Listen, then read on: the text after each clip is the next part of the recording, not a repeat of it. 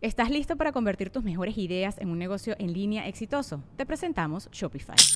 Tal vez no lo sabías, pero nuestro podcast More Than Mamis es un negocio y lo empezamos por supuesto para desahogarnos y hablar sobre la maternidad, no para convertirnos en expertas de ventas y del e-commerce. Así que sí, necesitábamos ayuda para vender nuestro merch y poner en marcha nuestra tienda. ¿Y cómo suena con Shopify?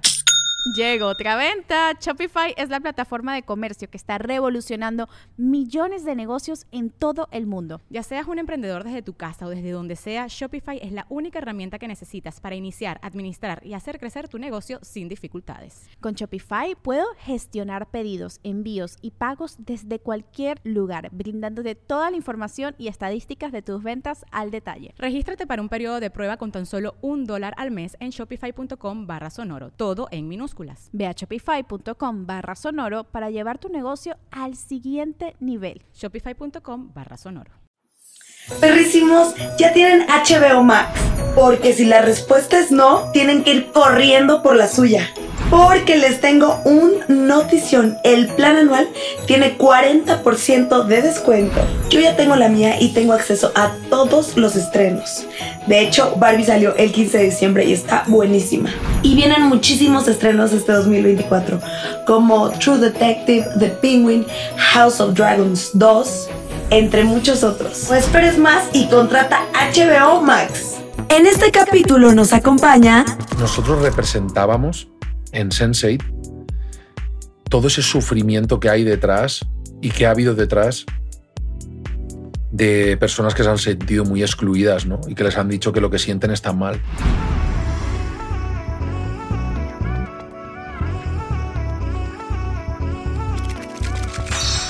Karime Cooler, todo fríamente calculado.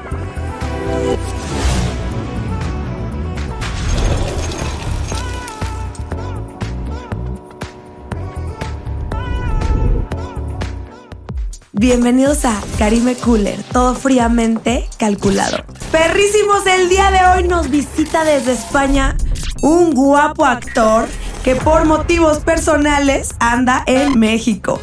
Y él no tiene seis sentidos, tiene sensei. Su casa es de papel y de color velvet. Con ustedes, Miguel Ángel Silvestre. Muchas gracias, cariño. Qué, qué, presentación más bonita. Pero qué guay tenerte por acá. ¿Cómo te trata México? Bien, bien. A pesar de que tú me tienes congelado ¿eh? en este sitio, ¿les, ¿los congelas a todos?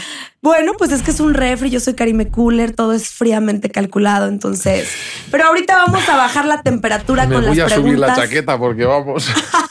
no me quiero ir malito a España. No, no, no, no. le, baja, le bajamos, por favor. Bájenle al hielo. Bájenle, bájenle. Bájenle al hielo, que, este- aquí ya. Este bombón no se nos va a congelar, se nos va a derretir con lo que le Ay, vamos a preguntar. Venga, va, vamos a por ello. Oye, ¿y qué onda? ¿Qué tal? ¿Cómo te fue en este estreno de Los Enviados? Muy bien. Platícanos. Nada, muy contento y muy sorprendido. Eh, bueno, estrenamos la primera temporada el año pasado y, y fue la serie más vista en español en Estados Unidos, en Paramount Plus.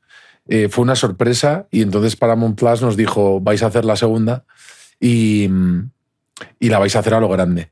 Y, en esas- España, ¿qué tal, y no? suerte. Pues muy bien, muy contento porque eh, yo vine aquí a grabar a México la primera temporada a Mineral del Chico y estuvimos también aquí en DF. Era maravilloso porque a veces rodábamos en la Roma o al lado de mm, el Rosetta, por ejemplo. Ay, me encantaba. Qué, qué lugar, ¿no? Qué lugar, y Italiano, o sí. los panes. Muy rico. Y, y nada, y de repente me, me gustó mucho poder yo cuidar de Luis Gerardo en España y llevarle también a los rincones que a mí me gustan. Así que fue, fue una oportunidad maravillosa la segunda temporada. Ok, ¿y ya, con, ya conocías México o fue tu primera vez? Ya lo conocía, había venido varias veces por Sense8, incluso por Velvet vine y mm, yo me siento como en casa aquí. Siento que los mexicanos me, me cuidáis mucho, me, me miráis con muy buenos ojos.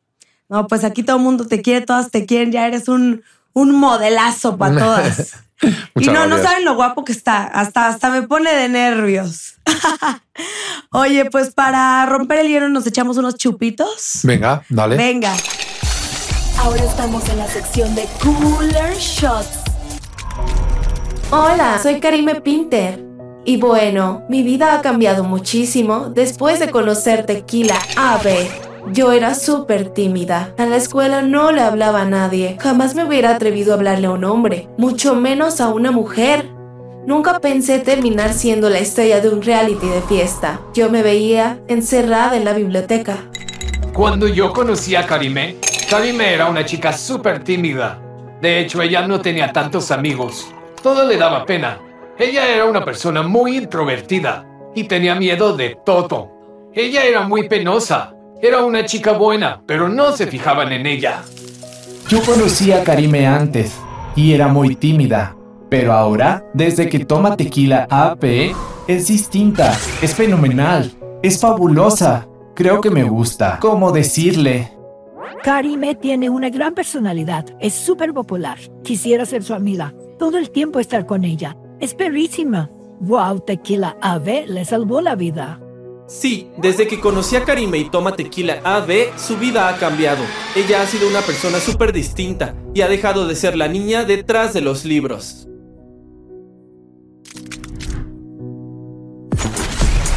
¿Verdad o shot? ¿Verdad o chupito? Tú te vas a hacer una pregunta que nos manda el público y ya tú me dices si la contestas o te lo echas. A ver, ¿qué tenemos por aquí? ¿Cómo fue tu experiencia en hacer Sense8? Pues muy especial.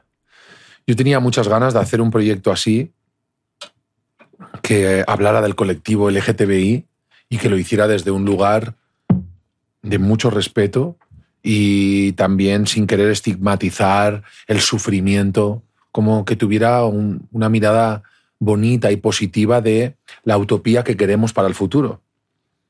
Y eso tenía que ser dirigido por muy buenos directores y que tuvieran un compromiso con el colectivo LGTBI que fuera realmente especial.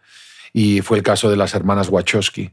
Nadie mejor que ellas para honrar y para crear la mejor de las utopías que creo firmemente que las utopías se terminan convirtiendo en realidad y creo que es la realidad a día de hoy del colectivo LGTBI, pero cuando nosotros la hicimos todavía era y a mucha gente todavía a día de hoy, pero mucha gente por asesinatos eh, por, por su condición sexual en eh, Brasil, por ejemplo.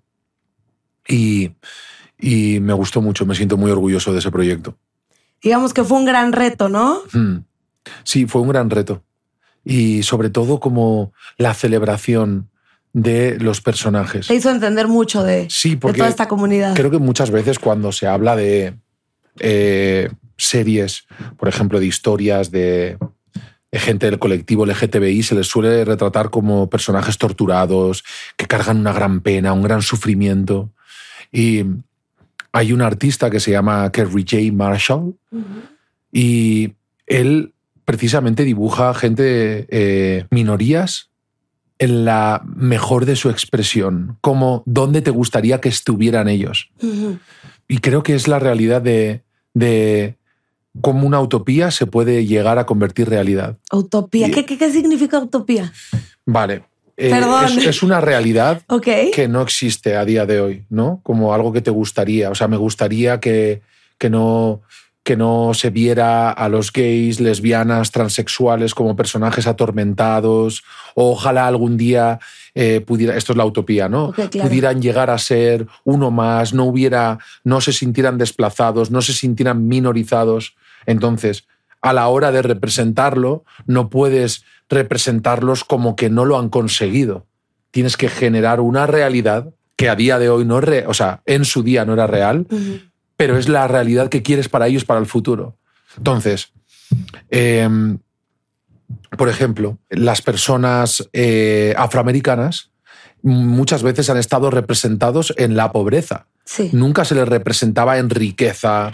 eh, con entonces de repente este pintor les pinta con siempre Con el deseo de cómo los en- quería en- ver. A lo mejor bailando y bien, y bien vestidos, en mesas con comida abundante. O sea, dibujaba la utopía que quería él para Claro. los afroamericanos. Entonces, que no era la realidad en su día, pero era la realidad que él quería para ellos en un futuro.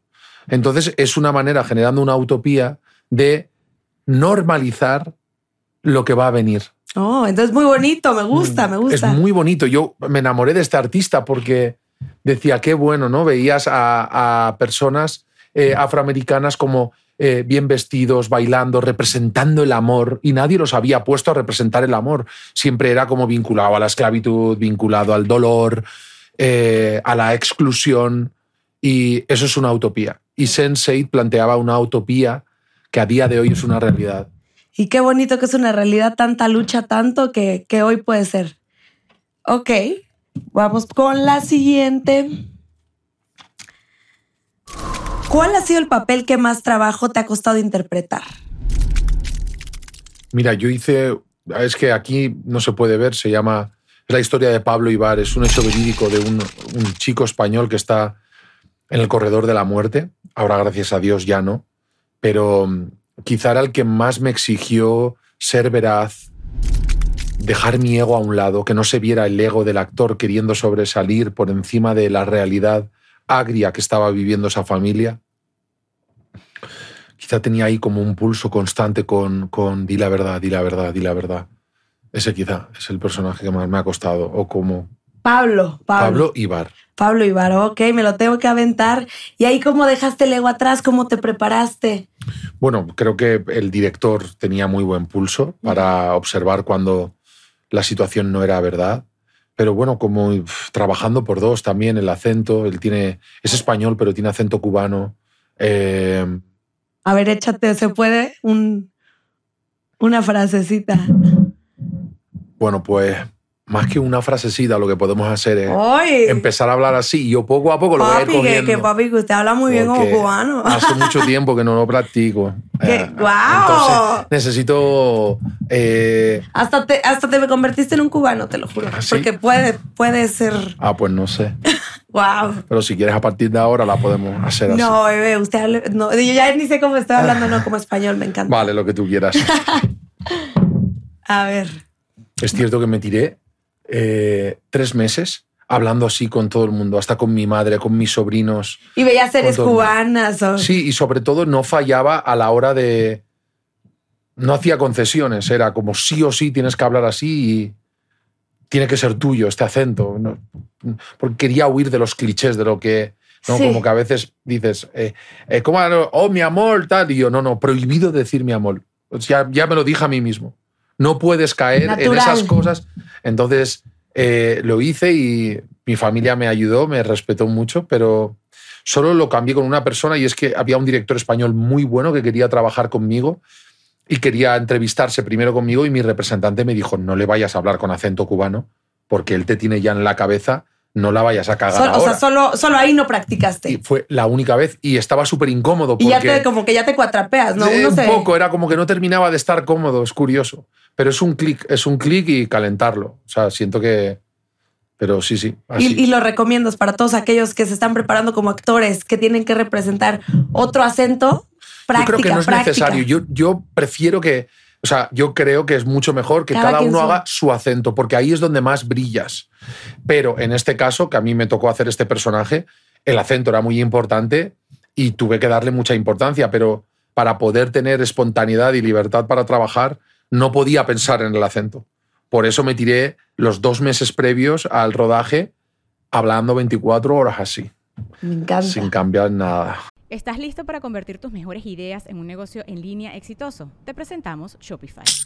Tal vez no lo sabías, pero nuestro podcast More Than Mamis es un negocio y lo empezamos por supuesto para desahogarnos y hablar sobre la maternidad, no para convertirnos en expertas de ventas y del e-commerce. Así que sí, necesitábamos ayuda para vender nuestro merch y poner en marcha nuestra tienda. ¿Y cómo suena con Shopify?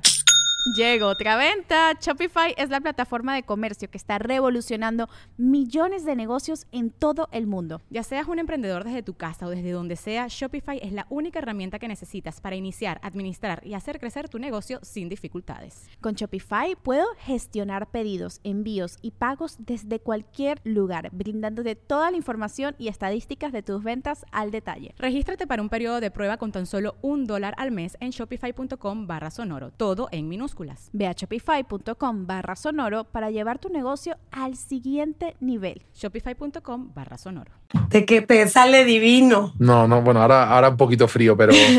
eh, Y qué increíble que te entregues hacia los personajes, que los estudies. Por eso estás donde estás. bueno. Gracias. A ver, vamos a ver.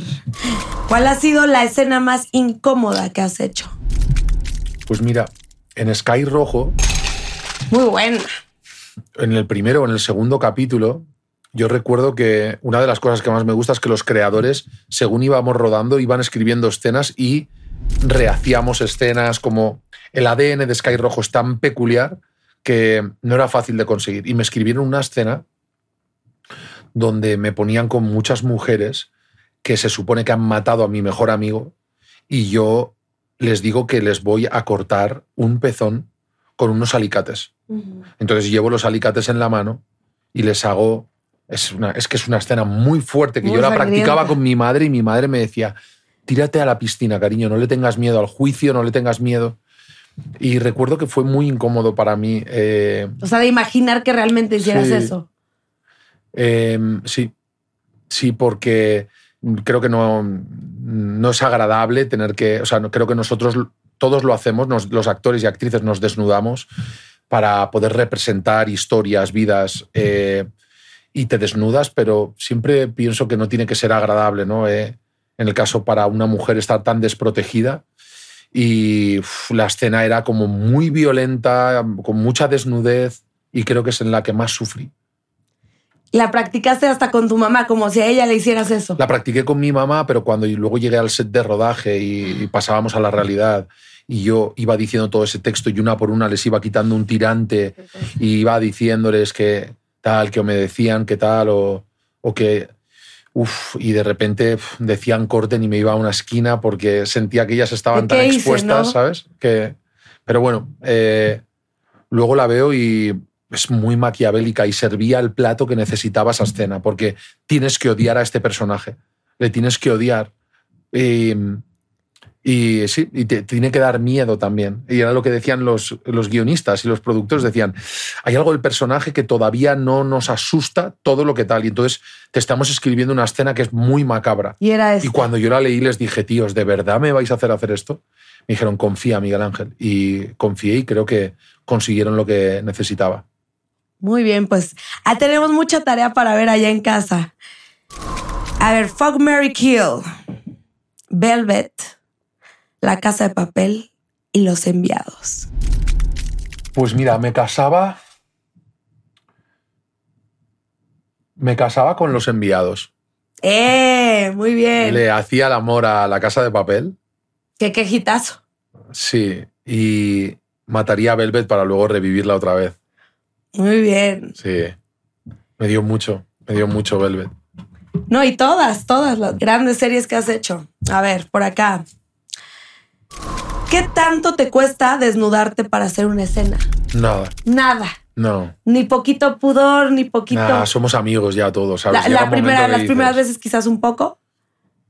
No, nunca. De hecho, la primer, una de las primeras veces lo hice con una chica que nos hicimos novios en todo, el, en todo el proceso de ensayos y tal. Y me sentía como en casa, ¿sabes? La tenía ahí adelante, o sea que Ahí nació el amor en, en el set. en los ensayos previos. Ay, qué bonito. Se me hace como una fantasía de todos que vemos a la pareja en la, en la película y luego se vuelven novios de verdad. Y Teníamos muchas escenas de desnudez en esa película. Era la historia entre una prostituta y un boxeador se enamoran. Los dos tienen la vida destrozada, hecha pedazos. Ella viene de que no la han querido, de que ha tenido... Y, y él viene de pensarse que no se merece la vida por muchas otras cosas, ¿no? Por, por un asesinato que le hicieron cometer, que él no quería y se lo hicieron cometer, ¿no? Y, entonces es muy hermoso ver, es muy visceral la película, ver cómo ellos dos se enamoran, ¿no? Y cómo surge la esperanza de dos personas que piensan que no tienen un futuro, eh, que no merecen vivir. Y había muchas escenas donde él va a, a estar con ella y le paga y todo, pero lo único que quiere es estar con ella. se enamora Pero de cuando verdad. él le paga a ella, ya le dice, vamos a, o sea, vamos a tener sexo. Pero él como que no quiere, pero, pero ella tampoco quiere tener afecto con sus clientes. Entonces, sucede algo ahí muy fuerte, eh, mezclado con un crimen. Y, y bueno, y en los procesos de ensayos, eh, una, mi profesora de interpretación, que era la profesora de interpretación de ella, nos dijo, eh, bueno, vais a estar muy desnudos, o sea, dentro de lo que caben los ensayos ya con el director y tal. Y fíjate, nos enamoramos. Nos enamoramos. ¿Y los cómo dos. se llama esa película? Se llama serie? La Distancia. La distancia, se escucha muy bien. Y es muy, hace metáforas con la distancia en el boxeo. Vosotros que sabéis tanto de boxeo, los mexicanos que tenéis ahí. Al Canelo. Bueno, Canelo Álvarez, ¿eh? vaya, vaya, Vaya pedazo de. vaya don. Sí, no. Es que es un, ¡buah! ese don para estar tan relajado. Esos Ya lo golpes hace, que le ya llegan. sin- está relajado, está ahí. Es, tiene un flow, un swag que no veas. Canelo, ¿verdad? O sea, Canelo, el Canelo. bueno, pues eh, hace símiles con la distancia corta, la distancia larga eh, y el amor. La distancia en el amor. Qué cosa. Y se acabaron enamorando. ¿Y cómo se llama esta La actriz? distancia. Ah, no, ella Belén López. Belén López. Y ya, ya fue.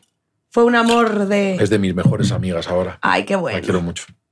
No, pues qué, qué increíble historia y quiero también ver esa película. A ver, ¿cuál ha sido el papel que más te ha gustado? Tu fab, tu number one. Yo diría que este, este, el de la distancia, era muy joven y seguramente la veré ahora y ¿Cuántos años veré mil fallos y tal. Pero bueno, era de mis primeras películas. No, no era tan joven, tendría 23, 24 años. Oh, Súper joven. Pero le tengo especial cariño a esa película. Qué bonito. Quiero, quiero verla. A ver. Ay, mira, estas nos las mandan el público. Es el público loco, ¿eh? Dice, ¿quién besa mejor, Luis Gerardo o Poncho? Ostras. Diría, o sea, te voy a contar, con Luis Gerardo me he besado muy poco. Con Poncho me besé mucho más. Con Luis Gerardo además me beso en una especie de pesadilla que tiene él, donde me besa a lo bestia. Y un beso a lo bestia en frío no es disfrutable. Porque, eh, y cuando digo en frío es cuando dos personas todavía no han tenido piel y se tienen que besar en frío a lo bestia, eh, te chocas con los dientes, te pegas, te tal, ¿sabes? Sin embargo, a Poncho sí le pude sentir los labios de otra manera, ¿sabes? Ok. Y fue peculiar su barba, lo bien que olía. Había algo de Poncho que era que siempre cuando me preguntaban, oye, ¿qué tal es besar a un hombre o tal? Yo les decía, Poncho huele muy bien. Es que huele muy no, bien, y qué, Poncho. qué- qué tío tan guapo. Y, es, y sobre todo, qué alma tan bonita.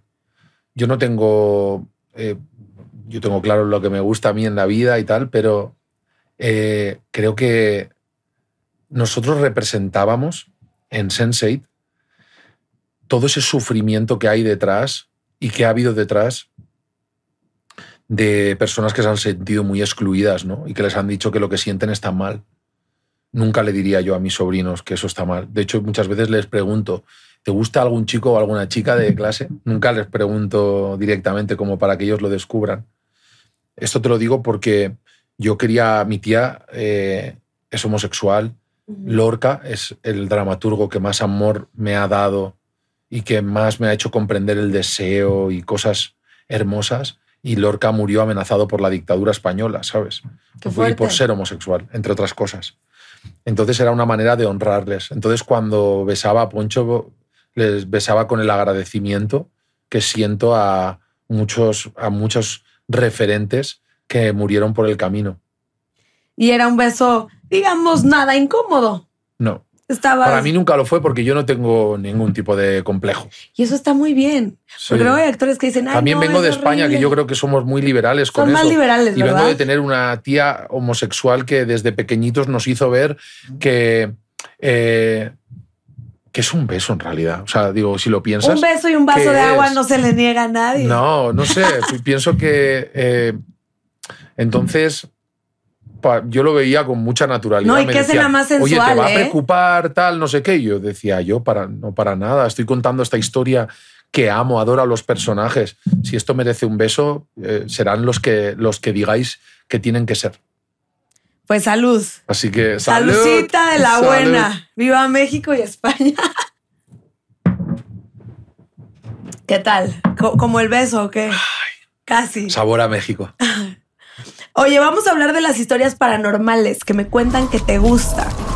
Bueno, antes que nada, platícame de los enviados. Para los que no la han visto, ¿de qué trata?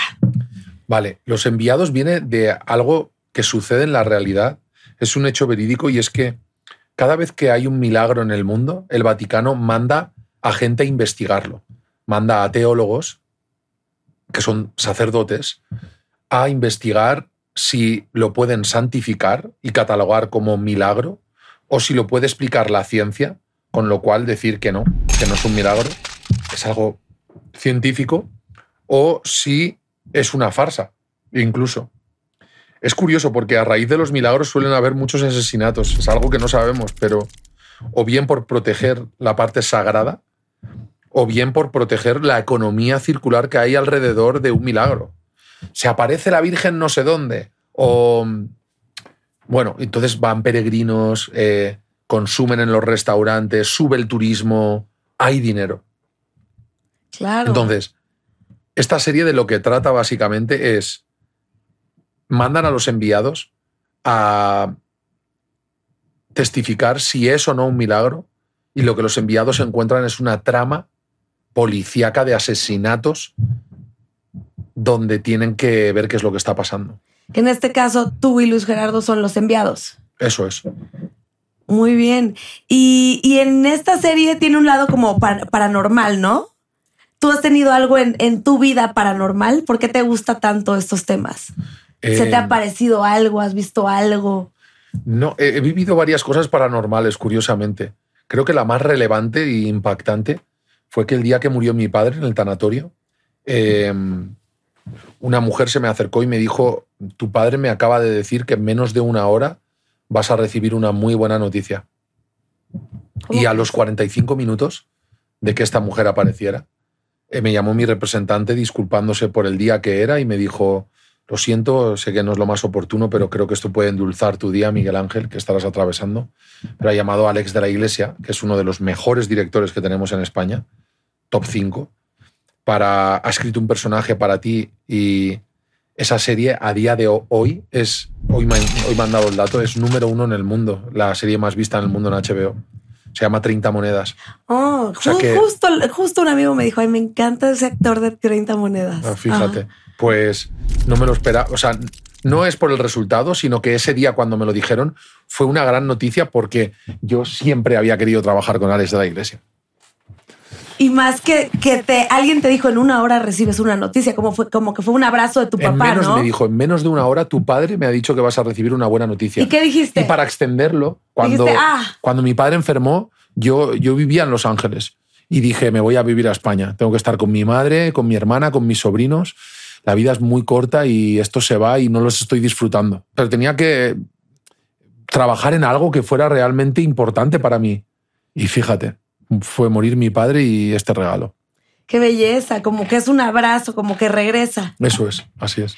Y estando en los enviados, que es como un lado religiosón, ¿tú te consideras religioso? ¿Cómo practicas? Bueno, yo miro mucho al cielo a ver si me encuentro algún ovni o algún extraterrestre. ¿Crees o en realidades eso? Sí, Ok. sí que creo que hay algo detrás de todo esto. Tiene que. Tiene que. ¿Crees que ya estamos en esa época que todo el mundo dice que ahora sí van a llegar los extraterrestres, que estamos en el momento, que se van a descubrir? ¿Será? Buah, lo estoy deseando. Yo también, ¿no? Estaría bueno que nos tocara. Sí, sobre todo porque creo que el ser humano ha osado mucho a pensar que se la puede jugar a la vida de alguna manera. ¿No? Y. No sé, creo que. Creo que sí. ¿Y has visto algún Creo que de extraterrestre? repente que apareciera una ¿Cuál es tu figura que dijera, Ajá. cuidado. Mm. Que, que han aparecido cosas, pero, pero pues nada serio, ¿no? Como que no lo toman tan, tan en serio. Eso es. ¿Cómo te llevas con Luis Gerardo Méndez, que aquí en México lo queremos muchísimo? ¿Qué tal su relación? Muy bien. Eh, es un. Es un amigo al que ya quiero mucho. Cuando nos fuimos a vivir, cuando vivimos la- el, el periplo de la primera temporada, nos fuimos a Mineral del Chico. Curiosamente, eh, su padre acababa de fallecer igual que el mío y compartíamos eso, siendo los dos un poco de la misma generación. Y a mí me, me dio mucho bien al corazón tener a alguien tan inteligente y con reflexiones como las que tiene él cerca, porque relativizó muchos de los pesares que yo traía con respecto a lo de mi padre. Pues qué increíble que hayan vivido la experiencia al mismo tiempo, que se hayan acompañado. ¿Y tenían tiempos libres? ¿Hacían alguna actividad juntos? Pues ¿Te llevó a conocer rincones de México? eh, sí, me llevó, me llevó, o sea, sí, sí, la verdad que sí. Conozco a su madre, conozco a su abuela. eh, conocí muchos restaurantes gracias a él y fue un gran anfitrión de México, la verdad que sí. ¿Qué restaurantes? Recomiéndanos. bueno, por ejemplo, Rosetta, eh, fue uno al que me llevó y me, a tomar las pastas de Rosetta. Deliciosas. Me llevó a Puyol también, que me hacía mucha ilusión después de verle en Chef's Table. Y cuando te toca ahora grabar en España, ¿qué, qué- a dónde te lo llevabas en los ratos libres? Pues mira, hemos estado en Galicia, que para mí también era muy exótico porque estábamos en un pueblo muy pequeñito. Y mm, bueno, em, descubrimos muchos restaurantes, nosotros y muchos pueblos de Galicia juntos.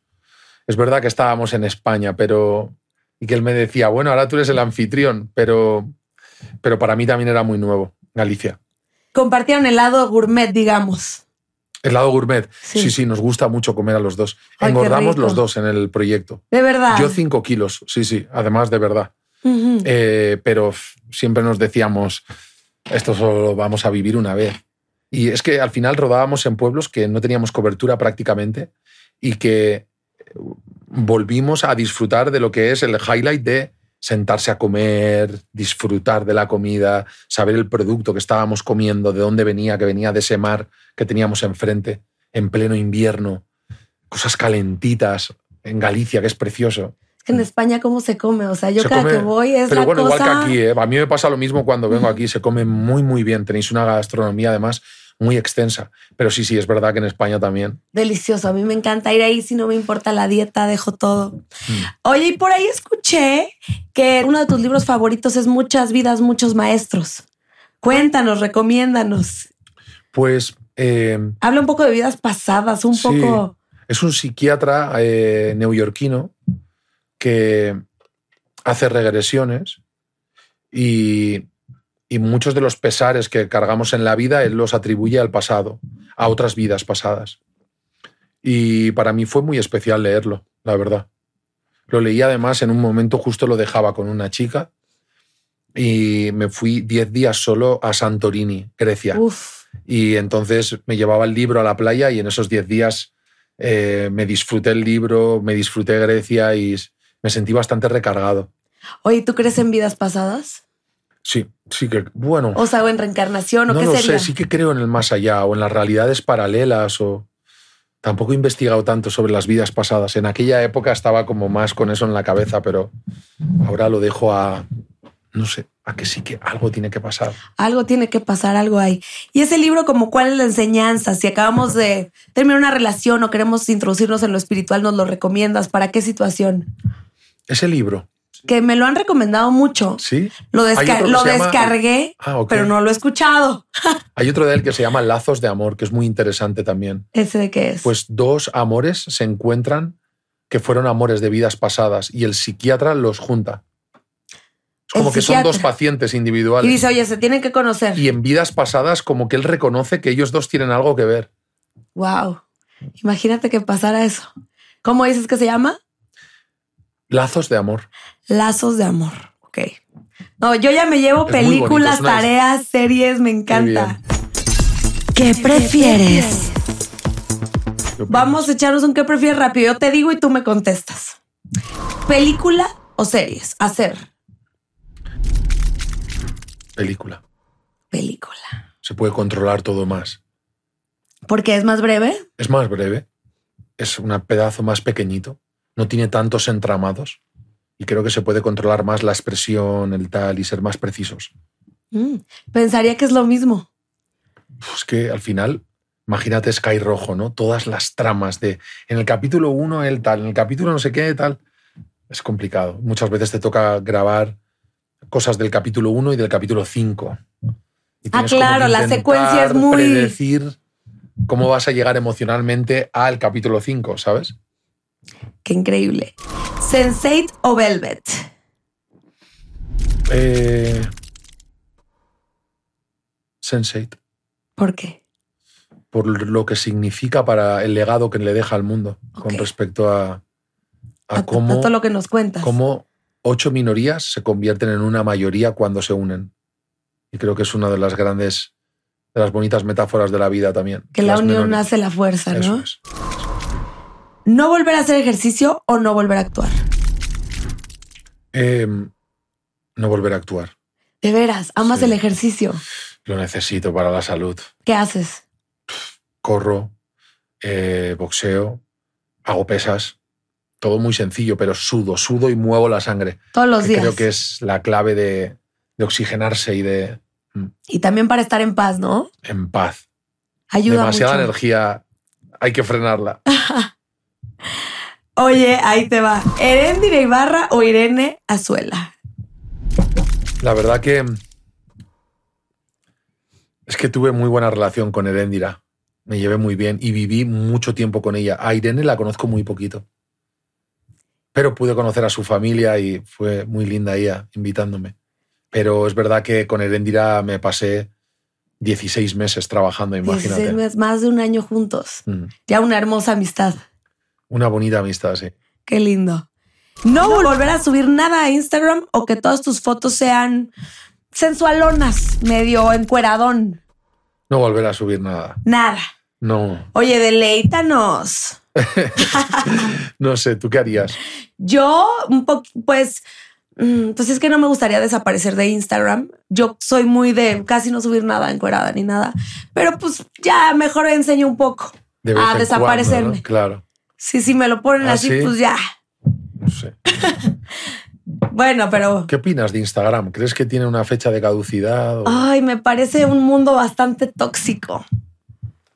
Eh, no me gusta hemos el llegado, hate. Hemos llegado Yo a un digo, lugar, ¿qué, qué necesidad de, de poner tantos comentarios tan feos, tan como que te puedes divertir, buscar cosas lindas, pasarla bien, no hay necesidad del hate. Es lo que opino. Creo que las leyes están tan en la vida, ¿no? O sea, creo que la naturaleza tiene una gran ley. ¿Y para y ti cuál el sería? que sale fuera del equilibrio, la naturaleza lo expulsa directamente. Y creo que todas aquellas personas que se salen del equilibrio en Instagram deberían de ser expulsadas, que el reflejo está en la naturaleza. Que deberíamos de aprender de la naturaleza y del equilibrio divino, del, del famoso número phi, que es ese equilibrio donde eh, la vida también es cruel, también la naturaleza, los animales también tienen esa parte violenta para la supervivencia. Que al final somos sin llegar a ser ¿no? greedy, ¿no? Sin llegar a ser avariciosos. Ujú.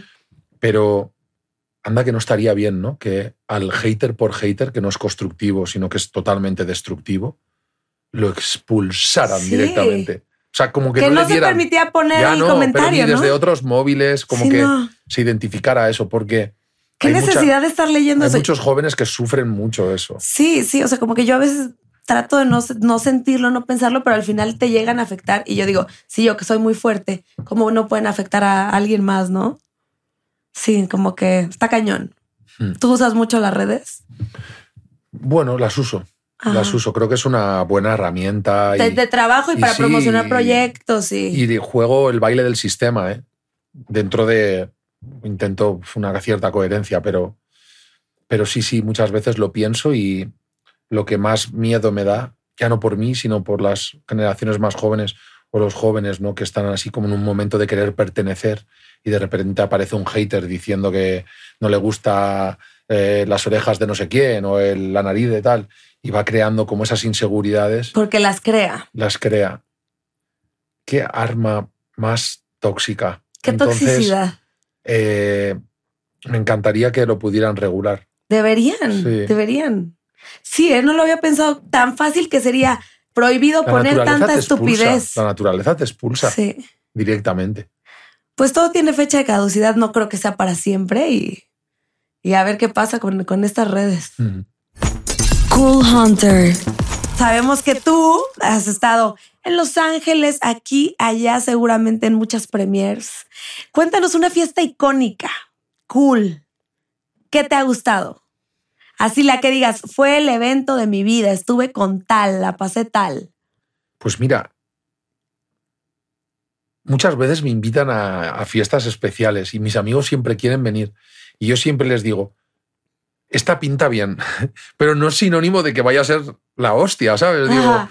A veces pasa que puede que sea muy chula, pero luego está como apagada, ¿no? Y hoy por hoy pasa mucho, como de repente demasiada gente tomando fotos o haciéndose fotos y ves que en realidad la gente no se lo está pasando bien. Es más pos- postureo, dicen. Un poco. Pero estuve en una fiesta en Alemania donde no te dejan utilizar el móvil, que me pareció que de verdad la gente se lo estaba pasando muy, muy bien. Y el tecno estaba muy presente y, y esa fiesta sí que me movió todo. ¿Te gusta el tecno? ¿Te gusta la música electrónica, bailar? Sí, sí, sí, me encanta. Creo que además que tiene algo como de un ritual en el movimiento del cuerpo, con el sonido y tal, que, que hace bien. Oye, ¿y ¿de qué era la fiesta? No, era una fiesta en una discoteca, Ah, solo que en la discoteca no se puede. ¿Y cómo se llama esa discoteca? Berghain. Mm. ¿La conoces? No, no, no he ¿Nunca has ido, pero, me encantan las discotecas de tecno, me encanta Ibiza, me encantan los festivales, los DJs. ¿Alguien sabrá qué es Berghain? A lo mejor de la gente que te escucha. Quizás. Yo te recomiendo que vayas, que no la juzgues y que te empape el tecno. Que el tecno te, te haga volar. Oye, ¿y ¿hasta qué hora sale uno de ahí? Pues a ver, yo voy para dos horas porque Ah. me gusta ir, bailar, sudar y luego ya está, siento que ya lo he hecho.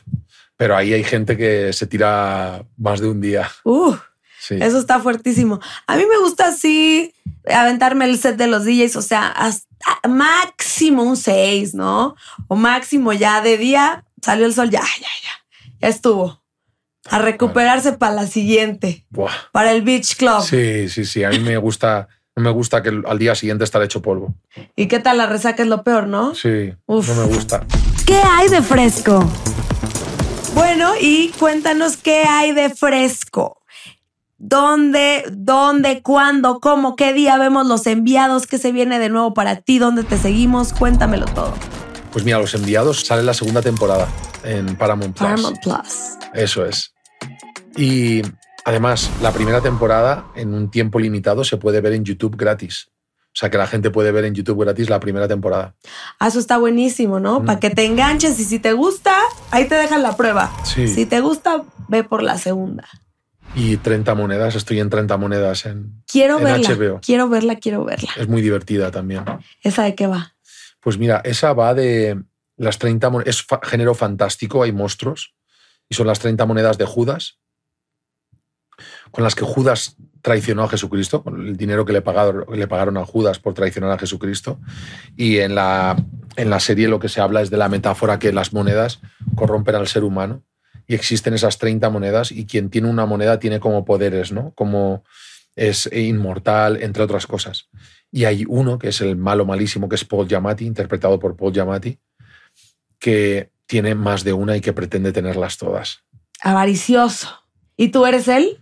Yo soy un, pues un poco el que intenta salvar al mundo de que suceda todo esto. Ah, El Salvador. Bueno, de veras que hoy me llevo libros, consejos, películas. Qué, qué rico platicar contigo. Eres como muy, como que hablas muy romanticón, muy, no sé, se platica a gusto. Ah, Bueno, muchas gracias. Yo me lo he pasado bien. Muchas Un gracias. poquito de fresquito, pero. no, no, no, discúlpanos por el está, pero Me fresco. lo he pasado bien. De verdad que sí que me lo he pasado bien. Y un mensaje para tus seguidores, danos un tip de vida. Pues no, hombre, tip de vida que me lo den ellos a mí. A ver si me va mejor. Pero nada, gracias. Muchas gracias a ti. gracias. Esto fue Karime Cooler. Mil gracias.